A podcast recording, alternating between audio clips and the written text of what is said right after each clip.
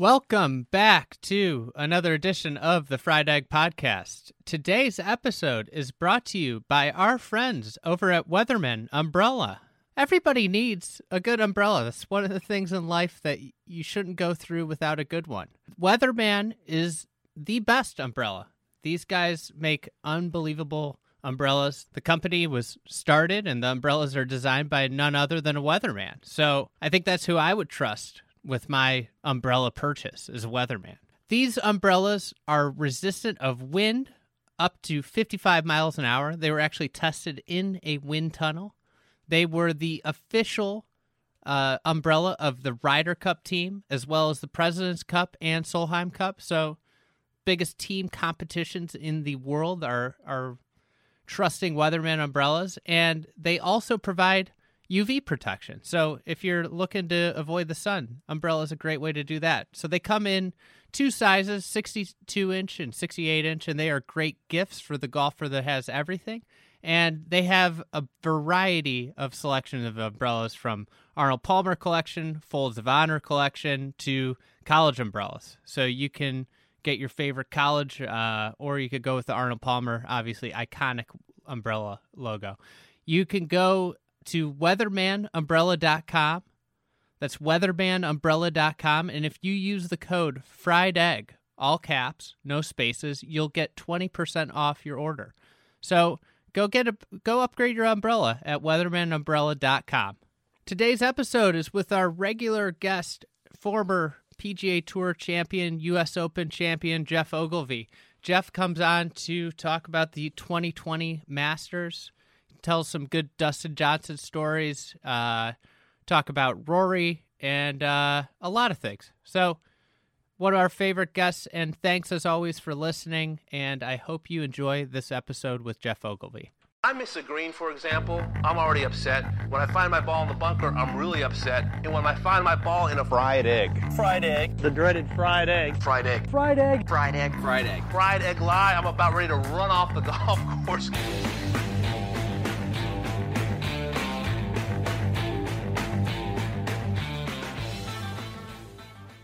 I was wondering, did you, did you like having balance, like where you took time off, or were you just all all the time golf? Oh, later on, I started taking time off, but early days, I was uh, it was every day, pretty much. And if it wasn't, if I if if there was a day off, it was really because I just couldn't get to the golf course. Like Monday was just all travel or something else going on. But early on, so kind of like late twenties, I was every day, and then gradually as you have you had kids and like life gets on, there's much more day. And I really, as I went on, I looked forward to weeks off, and I would spend two or three weeks off later in the year, um, later on. But early days, it was every day. I think you kind of have to. I think the older you get, the longer time you can take off, you know, and get away with it, mm-hmm. um, and be all right. And I think it's short. When I was young and when I took three days off, I felt like I set myself back two weeks. But now, if I take two weeks off, I feel like I actually improve. That's funny. It, that's when you're young, you feel like you have to be there all the time, or else. It. I wonder what it. Do you have you ever thought about what it is that flips? Is it just perspective? Um, or knowing your swing better. That I think it's also your body just knows the move better, and it's had more experience, and it's learnt more, and it's harder to unlearn. I think the more swings you make, and the more golf you play, it you, you it's like riding a bike. You know what I mean? Like the more you do it, I think it's harder. You just you just retain it more. That makes sense.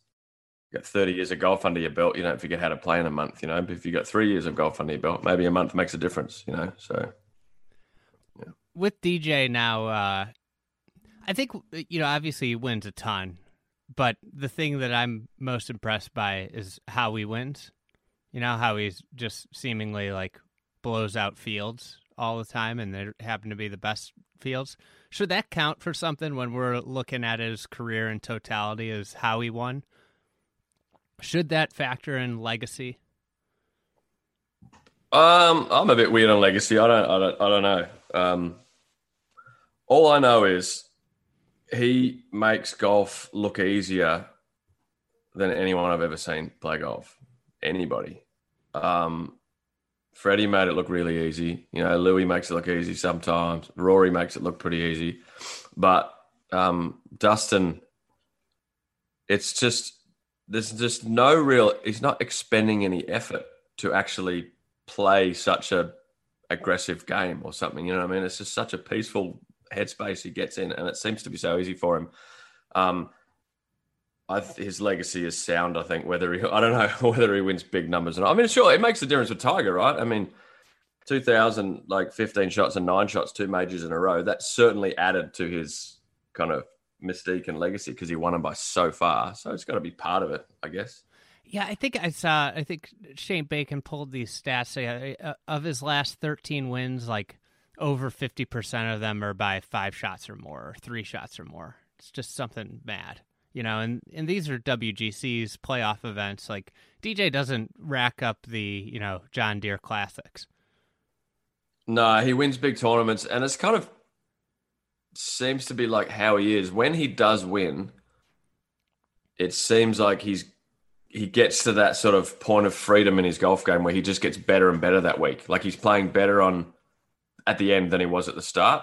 I feel like he just doesn't it feel like he's just hitting it harder and he's hitting it longer and he's so free. And it's like if he played eight rounds, he'd win by twice as much. You know, it just seems like he's he's improving on that course faster than everyone else all the time. To me, he just seems to play better every day, um, and that's a a rare gift I think to just, the freedom he plays with towards the end of the tournament is amazing. How hard he can hit his driver. Yeah, it's like that final round where he has those early bogeys, but then and then he's laying up on par fives on the back nine from and and he still shoots the he ties the low round of the day, and it's like he he was playing as conservatively as he could. Yeah, he just can't help it. He just can't help it. Like he's just good, right? I mean, I've played I played a fair bit with Dustin, and I played a couple of practice rounds with him I don't know, four or five years ago at the Masters, pre the tournament, you know, like a week or so before. And I hadn't really ever thought of him as an obvious guy to win there. But this is probably 2015 or something, or 14 or 15, playing practice rounds with him. And after two days, and he took all my money, um, 36 holes, it was like, oh my God, how does this guy not win this every single time? It was unbelievable how amazing he looked around there. So I've been kind of picking him every year since, you know. Um, and there was a good one for him, I think, because it even suited his game even more being a little bit softer. I think um, he's so aggressive and free. It's just uh, it was, and the greens weren't like at their filthy scariest, you know. Which if I, I mean, he's a great putter, but if he did have, if there was an area of his game where he wasn't a ten out of ten, he was only an eight out of ten. It's his putting, probably right. Um, and it was probably easier putting than traditional Augusta putting, maybe. I don't know. But um what a golfer. Yeah. And his headspace is so good, so natural. And I'm glad that Rory came out and there's a few guys coming out saying, hey, there's a little bit more going on in there than you guys think. Because I've always thought that, that he knows exactly what he's doing. He's just smart enough to not worry about like all the details, you know. And that's actually a gift and an intelligence to not chase the rabbit hole, chase the technique down the rabbit hole, and to all this that pretty much every other tour player does. The opposite, he's the opposite of Bryson. You know, he's the anti Bryson in the approach. They both work hard, but Dustin just he feels it, and Bryson works it out. You know, works it out with his brain. Dustin works it out with his body. You know, and his feel, and it's just so. Uh, it's incredible to play with. It's quite intimidating to play with Dustin because of how easy he makes it. You know how strong he is, and um, but then you talk to him and he's like a little puppy dog. He's just nice to everybody, and he's zero ego um, about his approach. Really, relative to the PGA Tour, it's quite hard to look down the range and not bump into a few egos down the range on the tour. And he actually is probably the lowest ego of all out there, which is so amazing considering he's probably the best out there. It's incredible. It's it's like you said when we did the pods last year um, about how you have to play free at Augusta. You can't play scared at Augusta or else it'll eat your lunch. Like you have to swing free to take on those shots.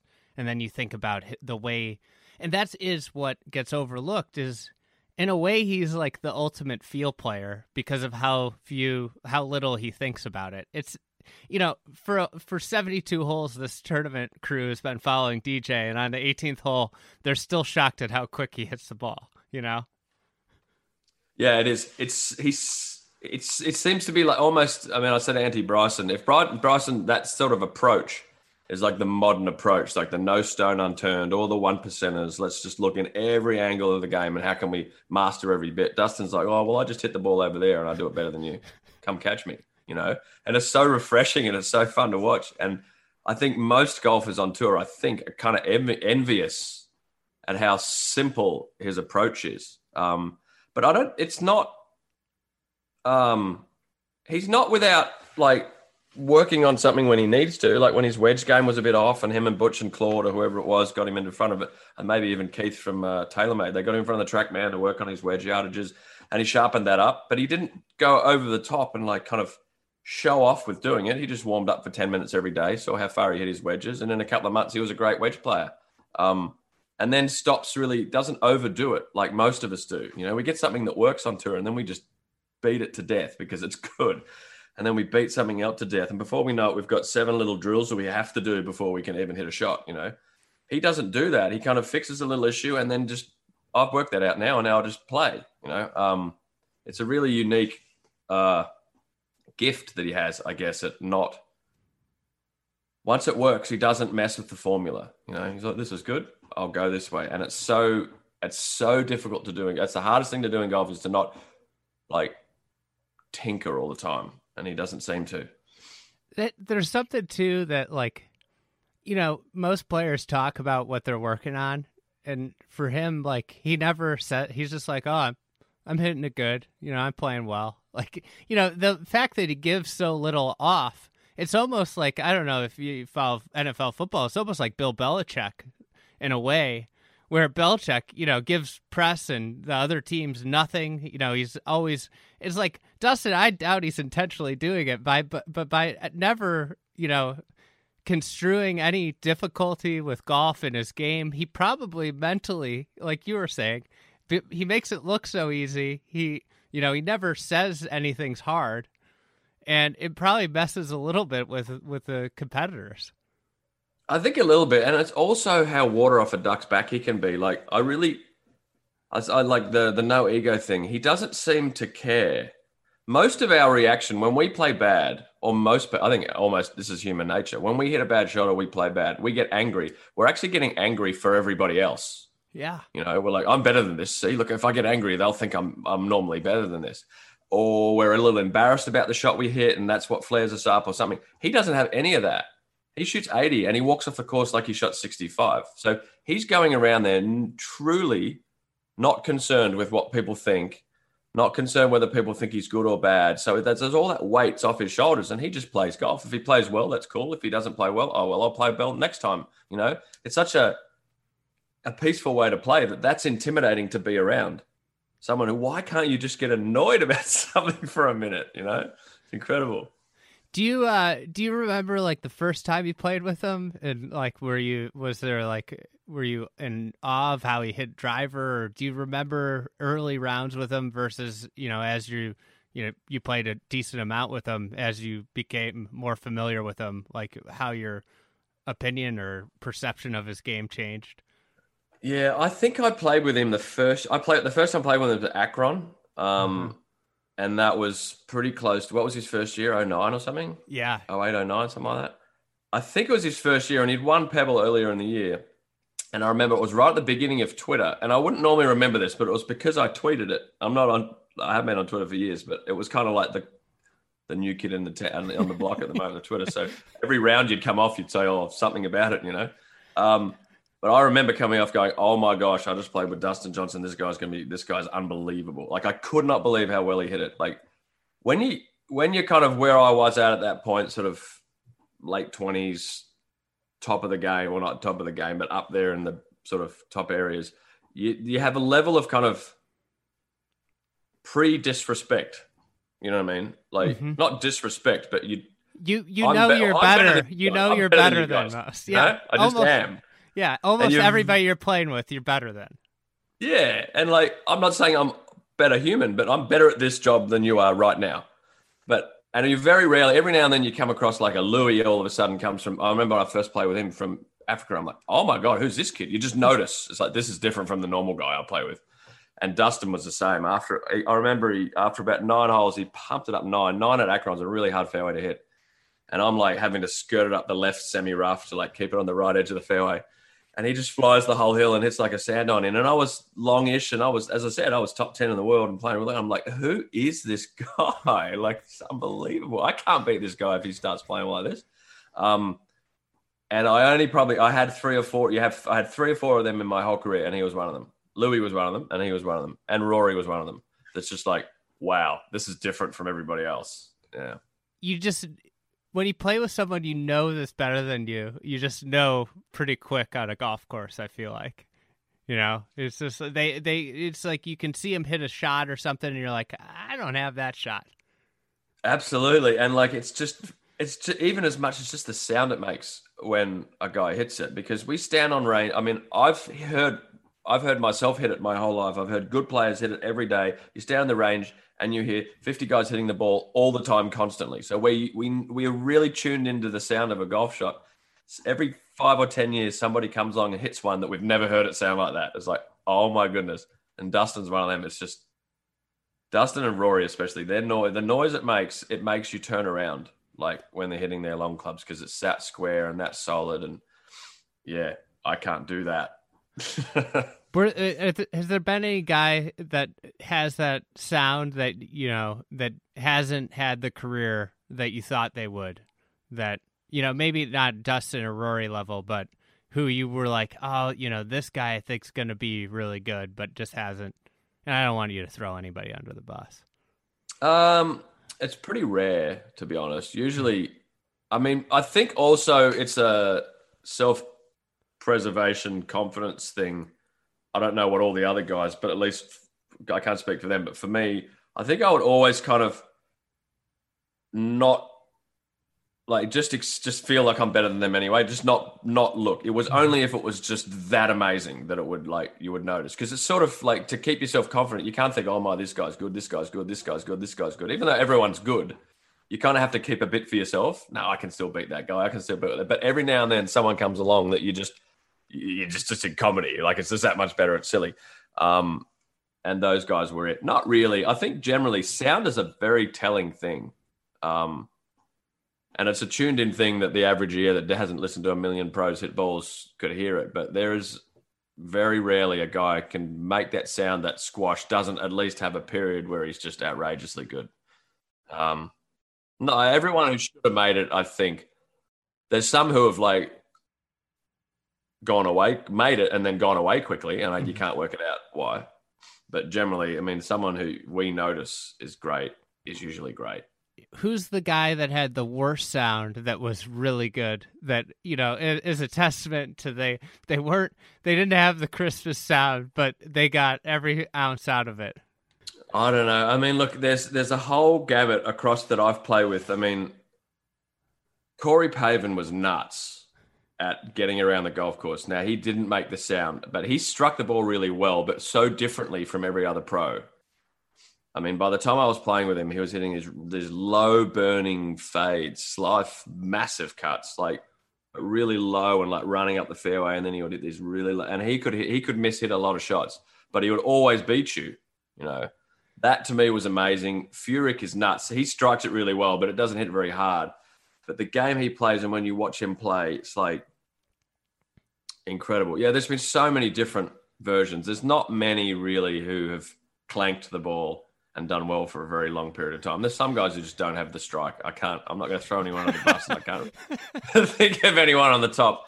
Some look. Some guys are gifted natural ball strikers, and some guys are gifted natural around the greens. You know what I mean? Yeah. Um, and you know what? Like Brad Faxon is never going to make a sound like Rory McIlroy when he hits it, but Brad Faxon tells Rory how to putt. You know, mm-hmm. so like everyone has their spot, but um, generally guys hit it pretty well. I think now, I think it was probably different back with Woods and Balatas and um, Blades and like the clubs back from the 80s when you pick them up now. It's like no sweet spot clubs.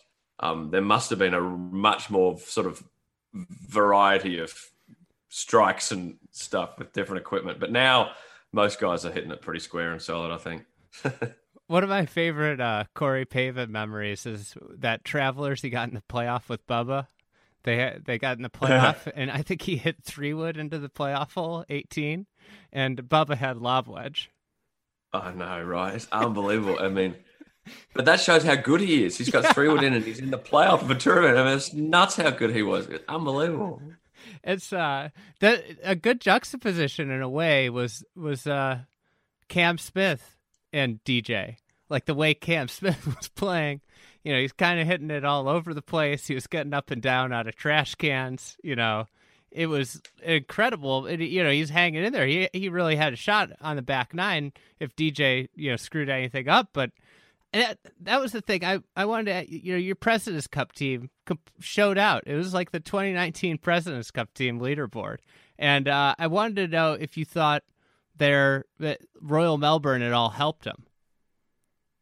I think yeah, I think a few things helped them. One, one when we left that week, there were everyone I think, or at least most people inside the locker room, had the feeling that a lot of these boys are going to kick on and have a, they're going to get a lot out of this. You know, we had a really good week. Ernie Els was incredibly like good captain, and I think they all got a lot out of spending a week with Ernie and um, and at Royal Melbourne. So there was a feeling, and then COVID came, and, and and maybe there was a little bit of momentum lost, but yes, I think Royal Melbourne really helped him from the Masters, um, especially guys like Ancer and that who probably hadn't played stuff like that before. Um, and the confidence you get out of making putts and hitting shots like they had to at the President's Cup at Royal Melbourne, a similar style shots at Augusta. Um, so I think it probably helped them. Yeah. I mean, look, it's a great dress rehearsal. I mean, Royal Melbourne, while it looks completely different, if you can navigate Royal Melbourne, you can navigate Augusta, you know, by the way the greens are and the way you have to approach them and under the hole and angles and all that sort of stuff. So I'm sure it really helped. Um, yeah, brilliant. It was fun to see Cam. Cam's Cam's got that way about him that the closer you get to the end of the tournament, the better he's going to be. You know, really hard work, a great player, but he's definitely got a nose for the the pointy end of the tournament. And you could see that with the scramble and hanging on. It's like didn't matter what he was doing, he was going to hang in there. You know. Um, so I would. He's got every chance to win anywhere. When you see him, sort of the way he was doing, he was um, playing great, and Ancer played great. Yeah, it's look. The Masters has always had a lot of international stuff up the top, and I think that's because it's quite unique.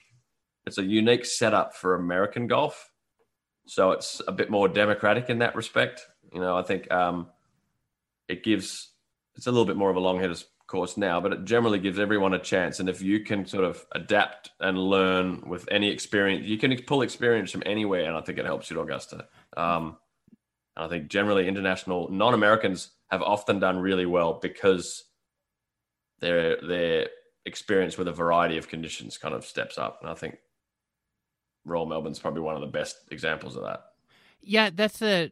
I think obviously DJ won. He's one of the longest players this year, but in general, the last few years, it hasn't been long players that have been winning necessarily all the time. Like obviously you have your Bubbas, but you have Spieth. You got Danny Willett wasn't necessarily long. Tiger at age forty four was not a long hitter. You know, it, it it's it's a course that is very you know it allows a lot of different styles. And I thought you know with just Sungjae, DJ, and and uh, Cam, it showed like three distinctly different types of players uh, going going at it down the stretch on Sunday. Yeah, I mean, look, I think distance gets so much attention now, and it's a bit unfair to the rest of the game, you know, because the rest of the game is always just as important, and getting the ball in the hole is still the most important thing. I mean, Bryson holds so many putts. Like, it's not just if he hit it far and didn't hold any putts, we wouldn't even like we would all be bagging his approach you know, I mean, we'd all think it's wrong. So, and Augusta is always great at showing that. You know, I mean, distance is a massive advantage, but it's proportionate to everything else. You know, proportionate to the short game and strategy, and leaving it where it is, and leaving it under the hole and putting well. So, um, yeah, again, playing at its absolute longest, I imagine, last week with the way the fairways were playing with all the rain. Um, yeah, with Cam and Sungjae, and as you say, normal sort of players. And Spieth had a great run there um, a few years back.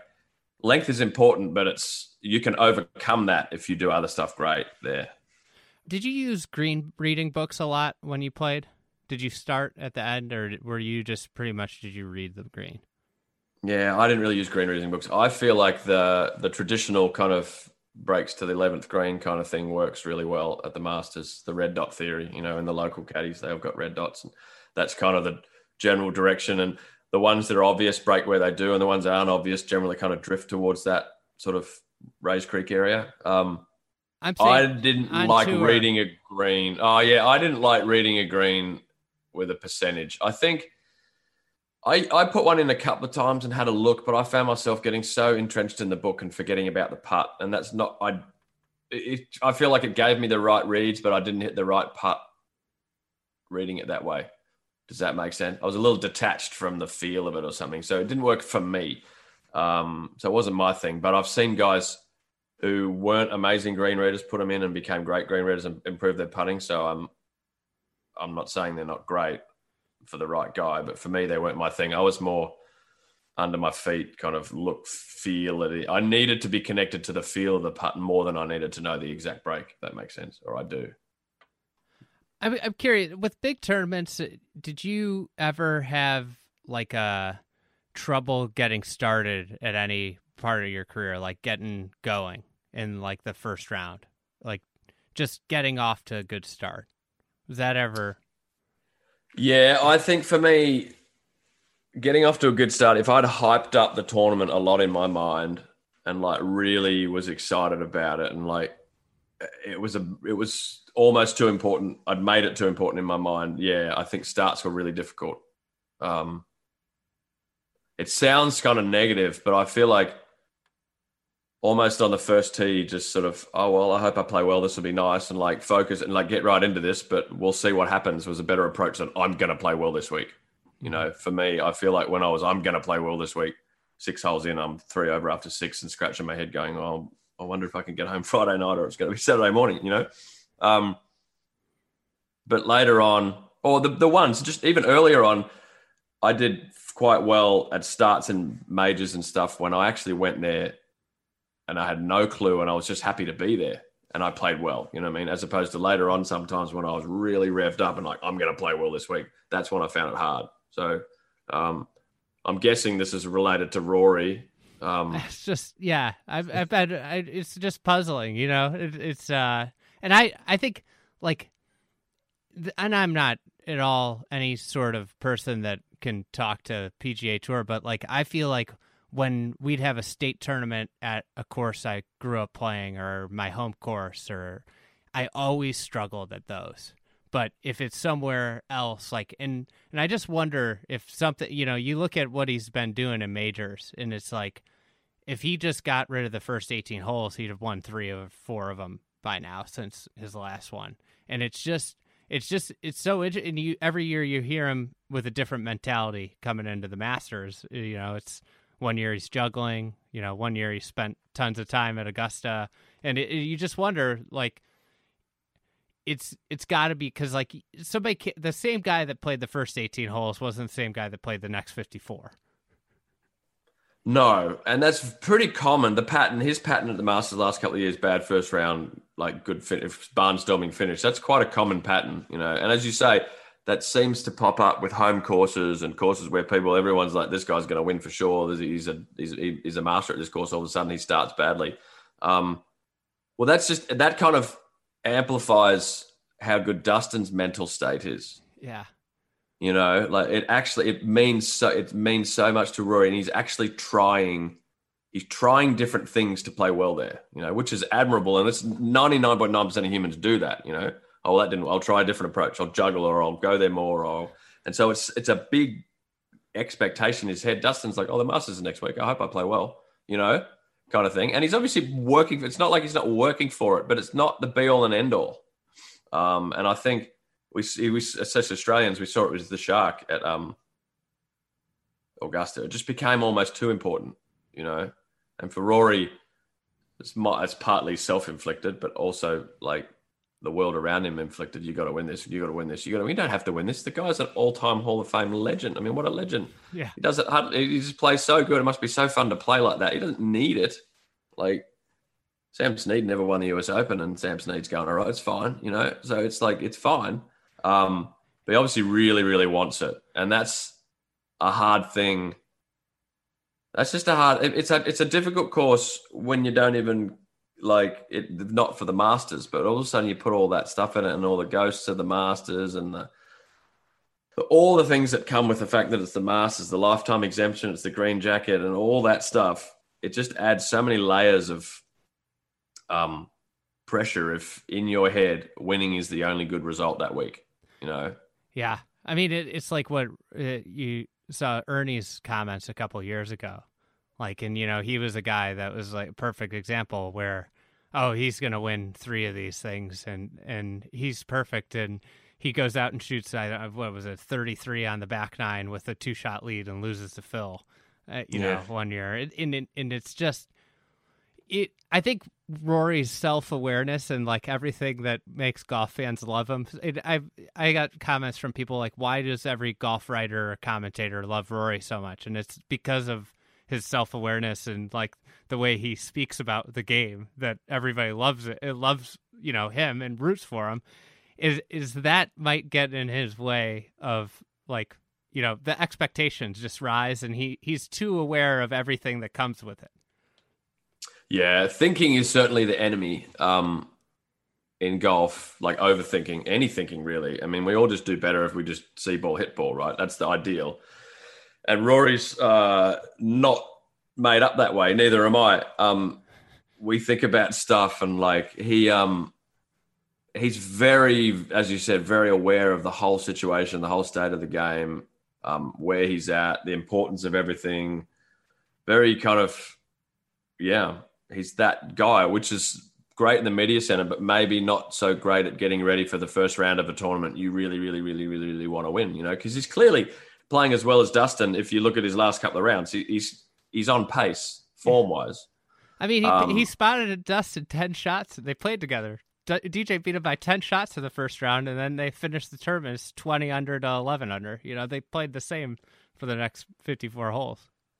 Yeah, so the standard is is he's right there. I don't know. Look, I played with Ernie a couple of times in the first round, first two rounds at the Masters when he'd been playing well in the lead up and all that, kind of when he was in the thing, and he started poorly too. And it's like I think what happens to me at least when I had a lot of expectations and I would go out and start. I would be playing the same, but maybe I make a bogey on the second hole. If I had high expectations that week, that bogey on the second hole would make my head explode and all the stress and all the worry. Whereas if I was just going in there hoping to have a good tournament, if I bogeyed the second, I was like, oh, we'll get it back on the third. You know, it was like more, or because I wasn't worried about anything in the future. I was just like, all right, well, let's do bogey two, let's birdie the third. third. Whereas I think when you've got this expectation that you're going to win the tournament and this is the only thing that matters – now, when you bogey the second on Thursday, all of a sudden you freak out, you know, and you don't react well. And now you're three over after six, as, a, as opposed to maybe just have a settling birdie a couple of holes later. So it's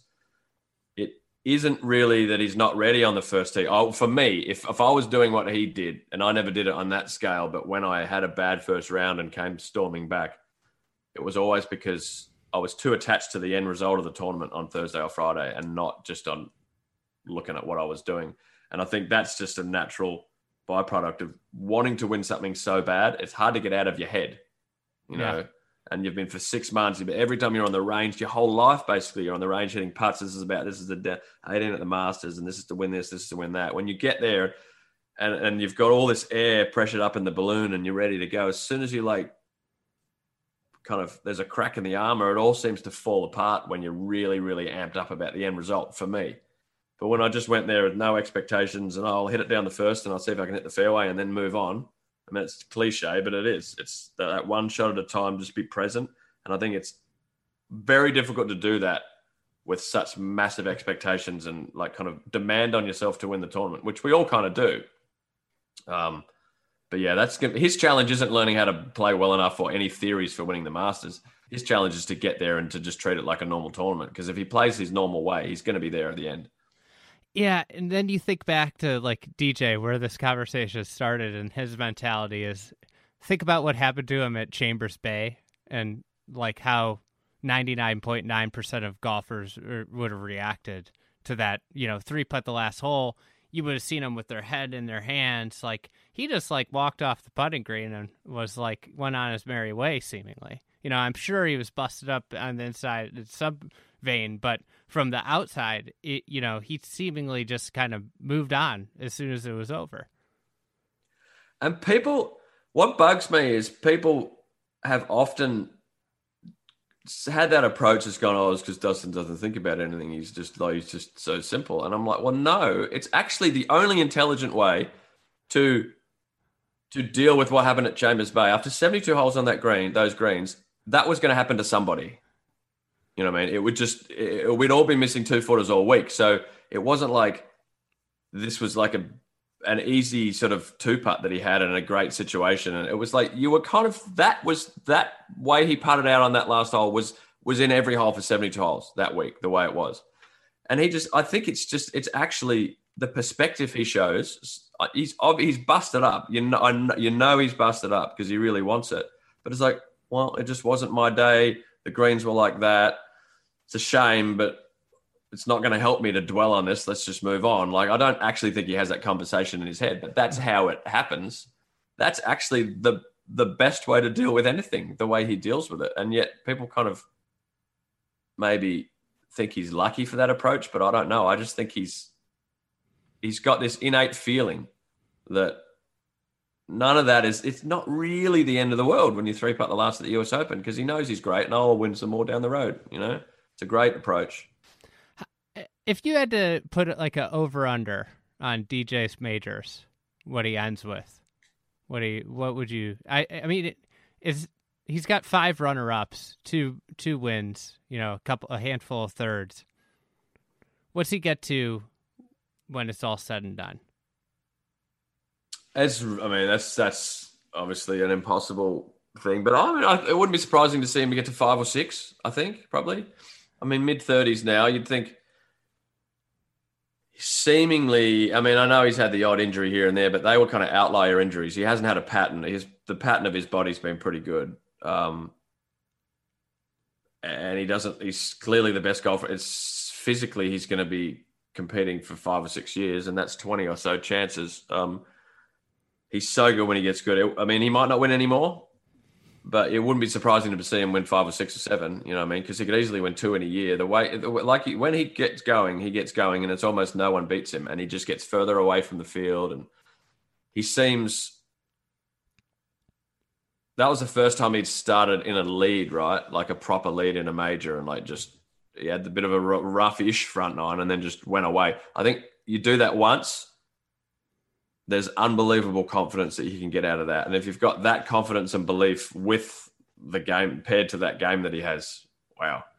I mean, he could win, and he could win at any course. There's no course that he couldn't win at too, because he's got more than just long. You know, he's got he shapes it, and he's got a great sense for golf. Like he knows, he plays a smart. He play hits the right clubs, and his strategy is always pretty sound, and he doesn't make bad decisions on the course. Um, he can win anywhere. I mean, he, has got five or six months and he gets to go back to the Masters again with all that confidence. If he's in form, it'll be hard to bet against him. Um, so it'll be interesting. Yeah, I think he'll win a few more though. He's too good not to. The other thing too is that he's got he's gone through every awful thing that can happen at a major, you know, on Sunday already, and I think there's value to that. Like, it's you saw it on on Sunday. It's like he he made those two bogeys. Well, that was like nothing compared to when he shot 80 at Pebble, you know. And that was, you know, nothing compared. And it, and it was like I think that stuff when you have those near misses, it builds so much character in you in your golf in your golf character. Like it builds it in your golf soul. And it's like I don't think he's going to have disastrous Sundays as often in majors or maybe ever again. Like he's had all the bad luck and he has two, you know. It's if he Yeah. I think I always found in those really extreme Sunday rounds, those big rounds, the disaster comes from panicking when you have like he tripled the second at Pebble right, mm-hmm. and you, and, and in your head just spins and you panic a little bit. Whereas if it was Thursday in the the Pebble Beach Pro Am or something, he'd triple the second hole, and then he'd go on, and he'd make a few birdies. He wouldn't panic when he made the triple. He'd be annoyed, but you wouldn't panic. And I think on Sundays you panic. But now, as you said, because he's been through that, been through an outrageously weird situation at Whistling Straits, Chambers Bay again, kind of a weird situation because on any normal green he wouldn't have three putted that. You know, it was a crazy pin on a crazy surface. Yeah, um, Oakmont, even when he won, was crazy. I mean, Oakmont, he's been through Sunday kind of weird, crazy, unsettling things that have happened on Sundays so many times. As you said, he's like battle hardened now. Like he's not going to panic. He knows he can get it done. He knows it's not the end of the world if he doesn't win, you know, because he's had actually some ones that really would make you think it's the end of the world. Two or three of them. It's like head in the hands. What sport am I going to play next, sort of thing. But he's come out the other side unscathed and got better for it. Nothing. What's going to worry him on Sunday now? Yeah. Nothing. Nothing worse can happen. That's already kind of happened.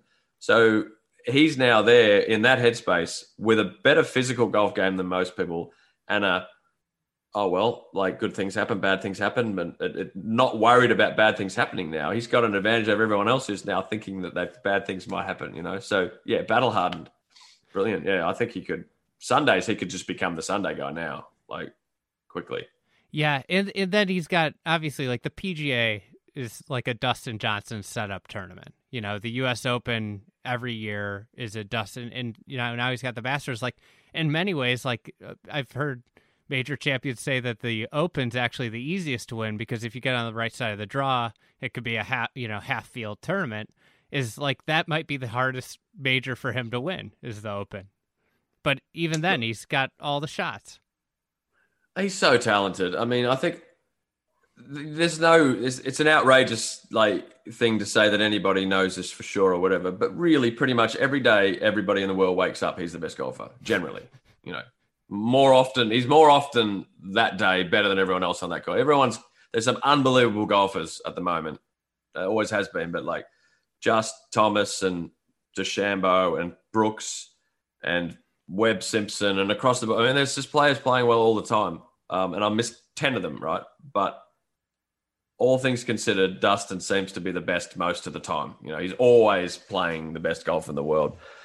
Um, and that guy with a good headspace, wow! I mean, you're not beating him. And the Open, the Open's a ball striking contest more than it is a putting contest. You know, if the Masters and the US Open become short game and putting contests a little bit, the Open is usually it's truly a ball strike, firm conditions, crosswinds um, the putting is generally flat and a bit easier. You know, you hole a few more 15, 20 footers at the open, but getting it to 15, 20 foot is the real skill.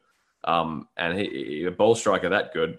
I mean, yeah, I mean, he was, had some close well. calls, like Royal St. George's. He had a close call. Uh, was it St. Andrews? He was really close, and then Zach Johnson took that one, I think.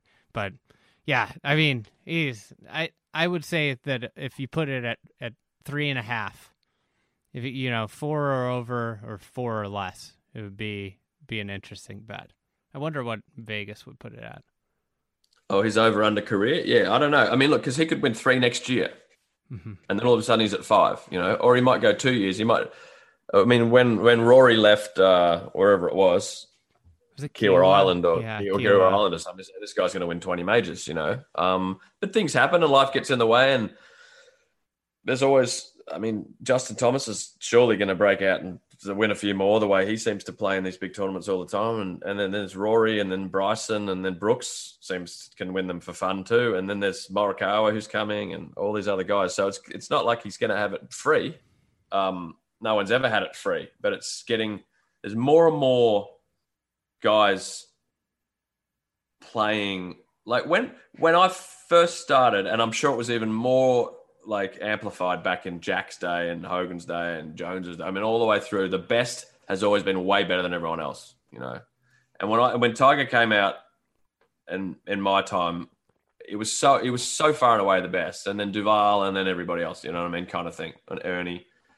But now there's 25 guys who like play at that level. That's such a high level. Um, that it's going to be harder to mass. It's at, at, least at the moment, and we said this before Tiger came out that no one's ever going to win 18 or ever no chance because there's too many good players. But it's even amplified now. There's so many good players, so it wouldn't be weird if you didn't win any, um, and it wouldn't be weird if you won another five. Like, so uh, yeah, I'd I'm... like to. Um, I'd like to own a stake in Dustin's um, golf future, though.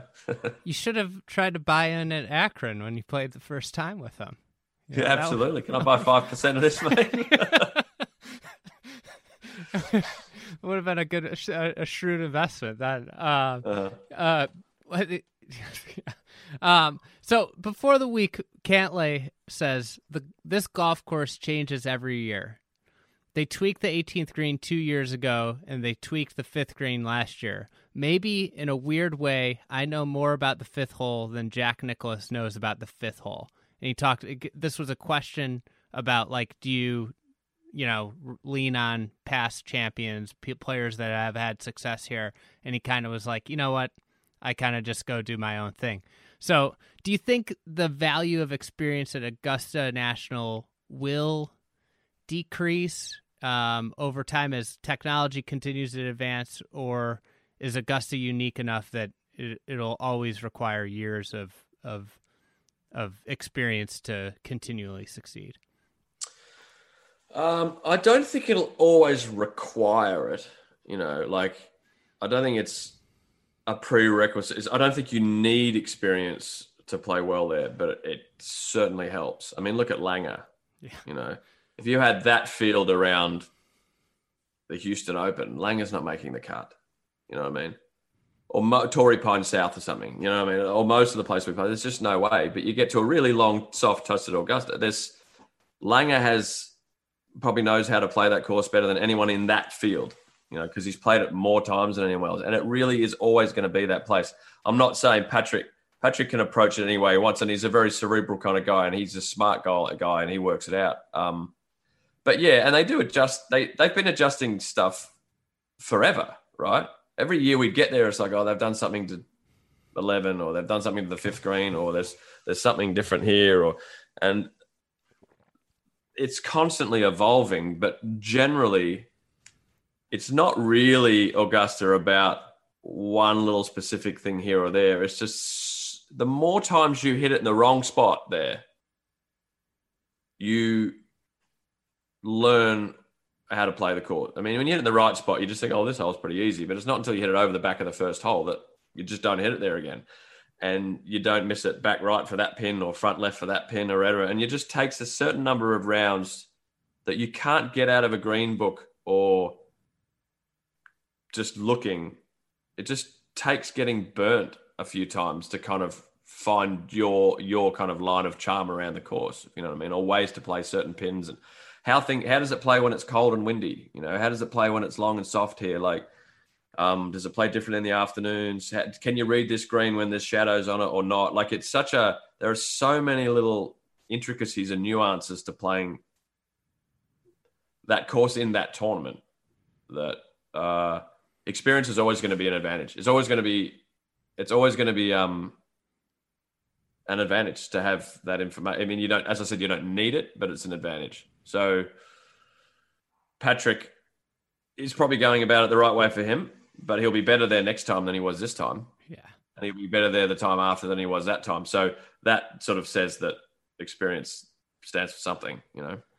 Eh, Webb Simpson had like a great quote after his first round. He played really well, and last year, after you know years of not playing great, he finished I think T fifth last year. And uh, they asked him like, you know, what's with the you know your recent really strong play here, and he said, you know, I had to start giving the golf course more respect. Like I can't show up here and play it like I play a normal tour course. Like there are places you just cannot hit the ball and I have to leave myself in certain places. And he's like, and that now I'm playing the golf course so much better. You know, I'm able to score. And it's it's funny because like I. I, I almost got frustrated with JT on like Saturday and the, just the entire week. Like I thought he was playing just as good as DJ, and in a way, he took chances and took things on places where you're like, you know, Tiger would have hit this shot here, you know, and and because of it, he makes a six on you know a hole that you know instead of a four, and you know it's like the guy that would have been you know we would have had DJ JT Sunday if he you know just kind of takes care of business. It's just interesting because like I thought about that Patrick Cantlay quote all week, and it's like you see the guys longer, and even Tiger came in with no form whatsoever, and after the first round, he's there sixty eight. You know, It is. It's that. It's it's hard to. There are no golf courses that we play, at least regularly, that have so much to learn. You know, it's a sense of timing too, because there's two ways. I mean, Webb is now has learned to respect the course a little bit. I had to learn to lose a little bit of respect at times. I respected it too much sometimes. I went in too cautious and played really, and I played great all week and finished 15th because I just couldn't make enough birdies because I was playing it too smart. Um, and where I think the guys who are really good at that place traditionally, I mean, guys like Jack and Tiger and Phil and Bubba, is that they know when to play smart, but they also have a sense of timing when you know what I have to take this shot on, you know, and they and they do. Um, you know, because you see you see the winners sometimes play outrageously aggressive shots in 15 and um, stuff like that, and you just you just wouldn't do it if you had respect for the shot. But every now and then there's a, there's a sense of timing and a, and a recognition of you know what to win this week. There's a few shots I have to take on, and there's a few shots that I really have to respect. And every day, and that's on every hole. I mean, one day the seventh, you're hitting away from the hole. You're hitting a conservative tee shot away from the hole because that's the way the pin is. And then the next day, you move the pin 15 feet and, you're trying to smash it up as far as you can, and you're really trying to stump and hole your second shot almost. Like, and it can change. Like, and but you have to have experienced every hole with all the different pins in all their different conditions to kind of have that sort of database of knowledge about all these things, which ones you can get away with going for and which ones you can't. And I really do think that's just a trial by error experience thing. I mean, you can do it first week. Cam Smith played great. Was that that was his first one, right? Um, I don't think it was Cam. Cam no, nah, it couldn't have been his first. He finished nah. T fifth a couple years ago there, and that's, then he had yeah, the, that's right. He, he top five to Chambers. Answer was it his first one? Abe or it was it was uh Sungjae's. And Sungjae's first one finished second, so it can be done. Um, but uh, it's just it's an advantage, as I said, and and as we talked about last year, the big one of the biggest things about Augusta is the the freedom which you can swing it. It makes you nervous because it's a nervous making place and there's train wrecks everywhere. So you're hitting these shots that you can only hit if you if you hit with this free gay abandon almost, you know, just just what happens happens and that's when you hit your great shots when you don't really worry about where they go. But the shot that you're having to take on there's all sorts of bad things that can happen, but the only way you can hit it is to free up. So it does that to you. And I think the more you know the course, the more you understand the good and bad spots you can miss for each shot and each pin. So it allows you to free up, you know, because you understand what's up there in front of you. But if you haven't sort of played that shot with that pin in those conditions a few times, you might not know that there's a that, that actually short left is actually good today, you know, or so you can free swing it out to the left and you'll be okay. It kind of does that all make sense? I just think you just you just got to have a database of things that you've done and people you've played with and you play practice rounds with guys who have played there before and everyone's always talking about everyone's got theories how to play every hole who have played there a long time you know on the first you do this and on the second you do this and you put all those theories together and you kind of come up with your own picture of how you want to play the course but that takes some time well the, the other thing too is like you don't know that's a terrible place until you get there one time you know yeah it looks quite simple and like you hit it there like two years ago on Thursday and you got it up and down easy, but they moved this pin six. This is a six foot in a different spot, this pin, and now you're in the same spot and you, you can't chip it on the green, you know? Yeah. Um, yeah, it really is. Some spots that look really docile are really, really scary. And some spots that look really, really scary really aren't that bad, you know. Um, and Sungjae, Sungjae just went around and, and you know outside of Sunday, Sunday he was he was getting up and down all over the place, but he just went around and flagged it all week. Like he's in for a dose of reality when he doesn't have his A game and he starts finding these weird places.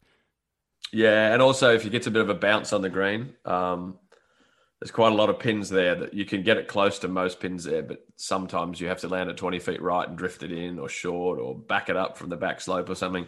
Um, he's just so mechanically amazing. Um, doesn't miss a shot, has no weakness physically, and clearly mentally he's pretty strong. Um, it's hard to imagine he's not going to be sort of knocking on the door for those majors for quite a while if his game stays the same because he's talk about sound and like talk about uh, adulation of the driving range. I mean, everybody loves Sungjae. I mean, he's such a good player. I just I hope he wins a major so he doesn't have to go through the military thing. Oh, does that get them out of it? Yeah. It's only only major, I think, or Olympics.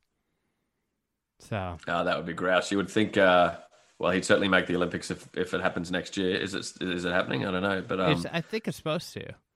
So that'd be great. That's a strange thing, is it? When uh, was it Sang Moon had to go back? Yeah, I mean, uh, think about, like, President's it's- Cup, and then he checked in. like a two year break, you know, from the game. It's just nuts.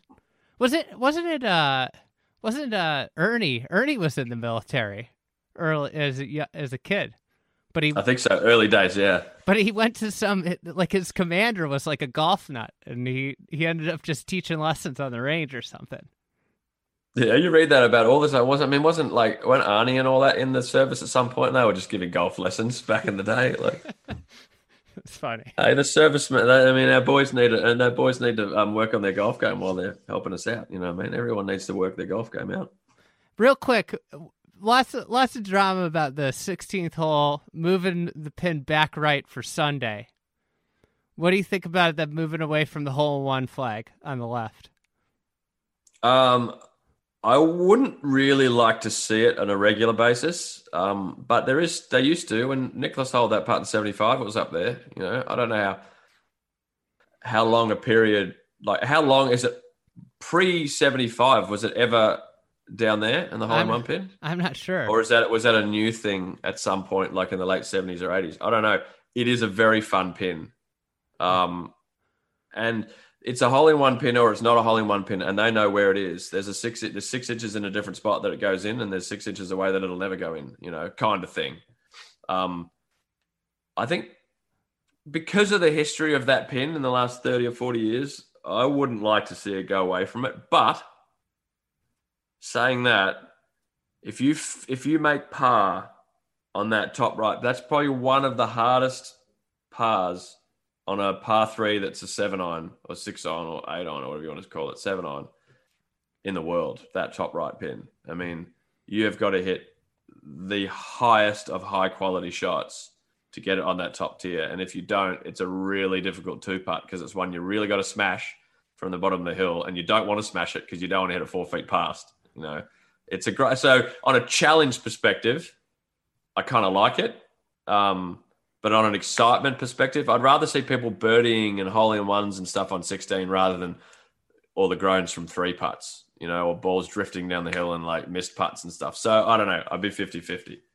Uh, I I don't put much stock in this. Um, there's there are people out there that say, "Hey, you know, winning a major without fans isn't real." I th- I think you're you beat the best one of the best fields of the world. You won at Augusta. It's a win's a win. Everybody played the same conditions. Do you put any stock? Do you think it's easier to win a major without fans, or you know, is there any stock or at all that would say? that major wins without the fans this year are diminished major wins. no, I wouldn't say diminished at all. Everybody was playing under the same conditions, right? I mean, yeah.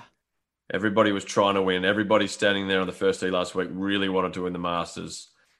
Uh, they were there's a there's a it's a it's a it's a different environment that they're playing in, but the headspace is still the same. This is the Masters. This is lifetime exemption. This is the green jacket. This is all this stuff. Um, it's a different. It's probably different challenges. Um, or maybe there's an element of challenge that's removed, but it's removed for everybody. You know, it's not like it's Dustin's playing with no crowd and, and, and a chilled out environment. Everyone else has pandemonium. It's the same for everybody across the board. So I don't think it diminishes it in any way. It's probably slightly a, it might suit slightly different players here and there when they're like that, you know. Um, Winged Foot might have been interesting. I mean, New York gets loud and boisterous and like kind of crazy late on a Sunday afternoon. Might have been different for Bryson. I don't know, but it still looked like he was so far and away the best player in the field, you know. And the same thing this week. And Collin, it's hard to argue that was that was a pretty exciting, revved up, atmosphere filled kind of back nine and finish, even without too many people there. So I don't know. I wouldn't. I don't think it's diminished at all. Everyone's playing under the same conditions, and I promise you, every player on the field is um, thinking of it as the same. You know. Yeah.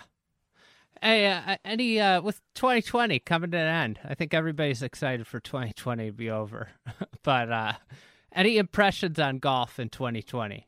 Uh, like what's happened? Any uh, any grand uh, conclusions or or thoughts in general on the year?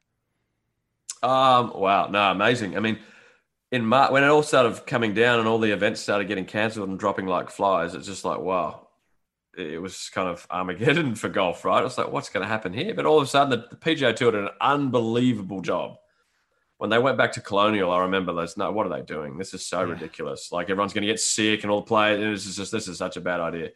But it went really well, and then they got better and better and better at it. And they basically had it. We forget that it wasn't like a normal year, but it was really. It kind of had a normal tour year in the end, or at least a money list and some results. And we got to watch some golf, and the best players play. So I mean, from that respect, the tour, at least the PGA Tour, did an unbelievable job.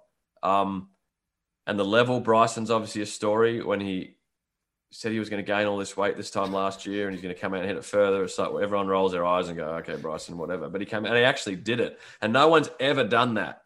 No one's ever tried to gain distance significantly and not lost the plot, right? Nobody's, ha- nobody's gained 60 pounds between Masters appearances. You know what? It's unbelievable. And like how well he's done that. And it's incredible, and the effect that that's going to have on the way young people approach the game, and then kind of the anti Bryson approach, if you like, with Dust with uh, Dustin. I mean, he's not anti, but it's the opposite end of the spectrum. This that you've got bookends about how to approach golf. You know, you got no stone unturned, Bryson. You get like Albert Einstein physics lessons, and you've got a guy saying hit ball, fine ball, hit ball, see ball. Let's just go. This is good fun. You know, like what do you think about it too much? It's not that hard.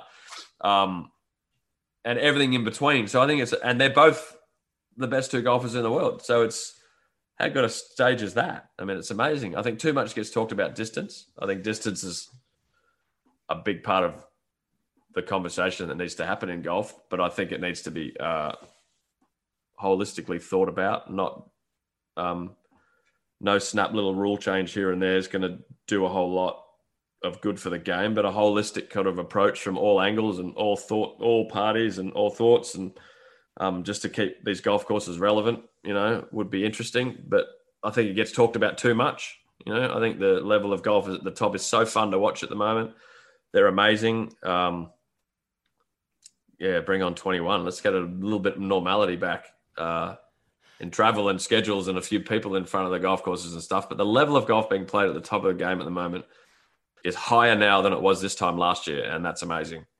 Yeah, yeah. I, I mean, there's so many, and it, it just seems like there's more and more young players. You know, there's just going to be floods of talent coming. Yeah, it, it happens with any sport. When the purses go up with what Tiger did for the game, more athletes are going to come to the game. You know. Yeah, and we're learning how to teach the swing better, and I, I think this whole i mean we've talked about it before but i think growing up trying to hit it as hard as you can is actually a pretty good way to find your swing. So we've got it used to be like pros would be like constantly kind of searching their swing you know? Everyone's like giving guys tips on the range and all the way through your career you're always trying to find it. It seems like they've got a much better sense of what they're they've, they're more um, complete techniques at a young age you know? They're flowing they've had more information better coaching they're more complete golfers when they come out. They've sort of done a lot of all they need to do is pick up a bit of experience and off they go. Whereas before, it was five or six years on tour before you kind of got your game up to the level. Now their games at the level or even a higher level than most of the pros when they come out. Um, and it's amazing. It's young. It's definitely younging the average down. And I think golf in the 40s used to be a lot of guys' sweet spots. It's going to be harder and harder for guys in their 40s to compete because of the way the game is played. You know, 20 year olds are just stronger than 40 year olds generally. Yeah. On a faster. Basis, you know, faster. Yeah, fast, fast is a better way to say it. Yeah. And if that continually gets rewarded as much as it does, and there's there's so much to be gained in hitting it a long way and fast, the kind of the Jerry Kelly, David Toms, Steve Stricker kind of in the 40s, those great sort of twilights of PGA Tour careers are going to be harder and harder to see because it's going to be just harder to compete if you're not flying at 320. You know. I you know I thought of you when I was watching live from uh and Jaime Diaz had like a bunch of tidbits on DJ. He talked to you know like his his teacher when he was growing up, and the teacher when he was growing up, his like one le- like lesson and message to DJ was always just hit it as hard as you can. Yeah, well, that was Daly's kind of model too, right? And I always loved Daly's action. Um, and he was always he made the sound, and he had he was one of the ball strikers. Um, it's a good like back in the day. It was like, oh well, long hitters hit it sideways. You know, you've got to hit it on the fairway. You've got to like just be a sensible golfer. And that actually was that headspace of trying to hit the fairway. That's actually a controlly headspace. You know, you're actually trying to control it, and that's what we don't want to do. I mean, the great golf swings are letting go of control, right? Just just being relaxed and free. And that's what happens when you start trying to hit the ball a long way. You get a bit more free because you, if you worry, if you don't worry about where it goes, it actually goes straighter. You don't worry. You know that's the the biggest the, the iron the ironic kind of frustration with golf. Really, the real fundamental issue that everybody struggles with is control versus letting it happen. You know, and the letting it happen is where you want to be. But we want to hit it where we, we want to hit it straight, and we want to hit a good shot so bad that we all lean towards that controlling kind of side. Um, and that's where we get into all our paralysis by analysis headspace and messing with our heads. Dustin and that model of just hitting it as hard as you can, it kind of frees you up from that. You know, it's more just like, oh, I just want to smash it. And that's how your body wants to work, you know with like take the governor off and just go, you know, and it frees up and it goes where it wants to go. It's a great way to learn how you how to swing it, and um, yeah, it's just going to continue to probably bring the average age of the best golfers in the world down, or at least the the average age of the the PGA Tour. The age is going to get less and less, I think, for a bit. Yeah, yeah, it'll probably yeah. There'll still be. I mean, Dustin's still going to compete in his four. I mean, Mickelson's still one of the best players in the world at fifty, you know, and there's still going to be those outliers but the average age, I think, the, it used to be in the 30s for guys' sweet spots. I think the sweet spots will be in the 20s, late um, 20s. So, yeah, yeah. All right. Well, hey, thanks uh, as always for coming on, and uh, we'll talk to you maybe in 2021. Who knows next? Absolutely, absolutely.